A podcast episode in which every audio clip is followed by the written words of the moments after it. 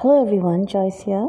Um, I hope that you're having a started off our week well, and yeah, keeping the faith and spending time in prayer, and of course we can do so much more. But yes, we will get there soon, sooner, hopefully not later. So today we're looking at the book of Galatians, and what uh, what what comes out in Galatians is the fact that. Um, about Paul's steadfastness, no? How steadfast he is to the gospel and how much he pursues his goal in preaching Christ and how he is so strong in what he says. Like today, he conquers that. Uh, the he said the reading starts off no. I did not receive it from man, nor was I taught it, but it came through a revelation of Jesus Christ. And what does he do? That is the previous uh, yeah, yesterday's reading. Then he says, For you have heard of my former life in Judaism, how I persecuted the church of God violently. So here was a person who was so opposing the church, and today it gives us hope for all those who really are, are oppose the church, who really oppose oppose the presence of God, who are atheists. That there is hope because here was a person who was going around just massacre. He was on a massacre rage, just killing all the, the, the, Christians who believed in Jesus Christ. And suddenly he turned around after the Lord met him and struck him down, literally on the on the when he was on the horseback. And then, what happened? He there was this instant conversion, and he just went in and he just like I, I wonder what happened in those three days when Paul was alone in in how how the Lord I mean the Lord would have visited him and and yeah and because he was so passionate about what he did, no? No care about his life. All he knew was that he received something that was really good and he was going to share it with everyone, even at the risk of losing his own life. And, and, and then it moves on.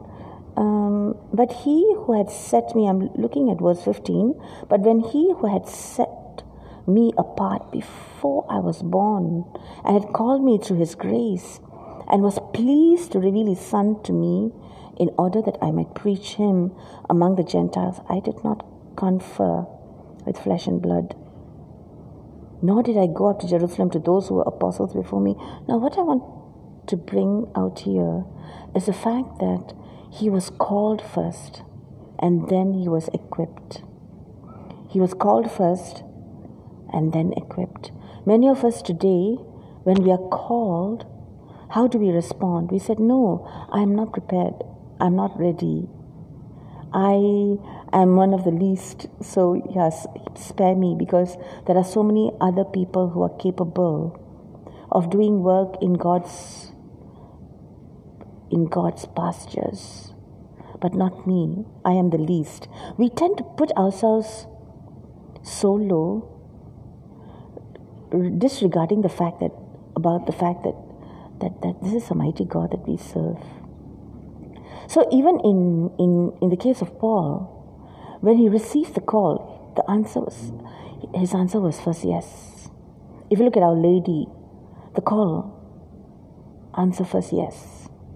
So today it challenges both you and I to respond first and then prepare later respond first and then prepare later. Because in the later part god will equip us. And of course it's a very symbiotic relationship between us and, and god and the lord where he will equip us where he will teach us. And and and looking at the teaching part right we look at today's gospel the story of martha and mary. Now until today until today i was an ardent devotee of Martha. I used to think to myself that people really misunderstood Martha. Until un, seriously, until until yesterday, I was I was very upset with Mary. I would be thinking the thoughts that ran in my mind was like, yeah, right, so nice to go and sit with Jesus when, when there's so much work to be done. These are the, all the practical things, right? Cooking meal for your guest and getting the house ready and so on. So Martha had to do the dirty work. while you just sat at Jesus' feet. Yeah. So I and, and I even went to the extent where I, I would I would I was always on Martha's side. I would say, okay, I, I would tell the Lord, I think I told it in my earlier said this in my earlier podcast. I said, yeah, if I was Martha, I would say, I would tell Jesus, come to the kitchen while I do the work, you, you, speak and listen.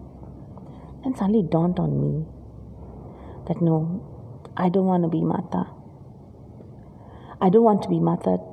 I want to be Mary. Because Mary understood who this person, who her guest was. She knew that here is a wealth of honor. That here was a person who they would have known, no? Who changed water to wine, who fed the multitudes. So even if he wanted to, in an instant he would just produce a full eight course meal, a beautiful casserole for dinner. But she knew that this was a chance and opportunity of a lifetime that she should not and could not miss. Whereas Martha, the the what the Bible says, right? She was distracted with much serving. It's not so much just a serving alone, no. She could have just like gone to the kitchen, just, just takes, taken something off and, and say, Lord, sorry, this is, but I really want to sit with you. I really want to hear you. I want to listen to you. I want to spend time at your feet and just listen. Because who could resist Jesus? He was the bread of life, He was the Word of God. But yet, she left Jesus and she went and distracted herself. And today, in our in our churches, we find that right. We, it's so easy to just get into the working committee and to just like, okay, people, this is what we've got to do, and this is this is these are the tasks that needs to be accomplished. Now, who who who who is going to do that? And also excited Oh yeah, I want to be in this. I want to be in that. I want to be in this community. I want to be that one. We want we want to fill our lives with so much of action. I'm a person of action myself. I just want to like get onto it. Sometimes when I sit down at prayer, I'm like, oh, I, I, I can literally feel, you know, my bones like, oh, I need to do something. We're just constantly on the doing. Oh yeah, which reminds me, I was I need to go and check.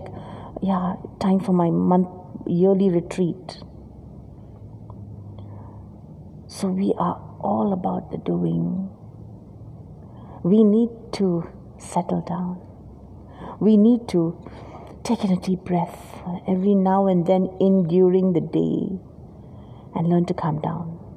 I think it's a very intentional practice that we do to just to just you know you know you know the the turtle or the tot yeah how they do it no every time every time sometimes it says out and sometimes it goes inside, it goes into its shell. I think God teaches us so many lessons through nature. He teaches us beautiful lessons through nature. Sometimes it's time to be like the turtle, to just withdraw, to just be by myself. And even that these beautiful these, leaves, I used to love this. Just playing with them in the in the evening. You just go and touch them, it closes. And the evening, what happens? At oh, everything it just closes it just closes. Okay, it's time for less activity. Whereas now in our lives, right, the evening's like, me, yay, what can we do this evening? All about action and which where can we go and what can we do? So we're all about we, we have to learn all about so much of activity. I think that we, we need to really look back into our lives, and I speak to myself here, like in the evening, evening time, as the day is finished, to look at the sun, okay, it's waiting off. God is telling us, okay, now you to slow down, slow down, slow down. It's not a time to, it's a time to slow down. Just look, look at nature. Even I, I, I love to look at my dogs. You see, so when I'm in the evening, when, right when I'm finished everything and I just do my rosary walk, I just look at, I just enjoy looking at my dogs. I've got four of them and they would just be sitting down there, just just like that, just sitting and just looking. And sometimes I think to myself, oh, so boring. They don't have anything to do. Because they just sit. Each of them is, is sitting in their own spot and they just sit in their own place, space, and they just sit.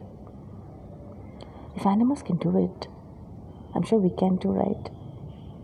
So I challenge us today to look at, to think about Mary and to slow down. Let's do that. So, Lord, yeah, we cannot do this without your help. So, Jesus, our holy guardian angel, just remind us to just every now and then just take a pause. To take a pause, to just take a deep, take deep breaths, and to just be in Jesus' arms. Amen.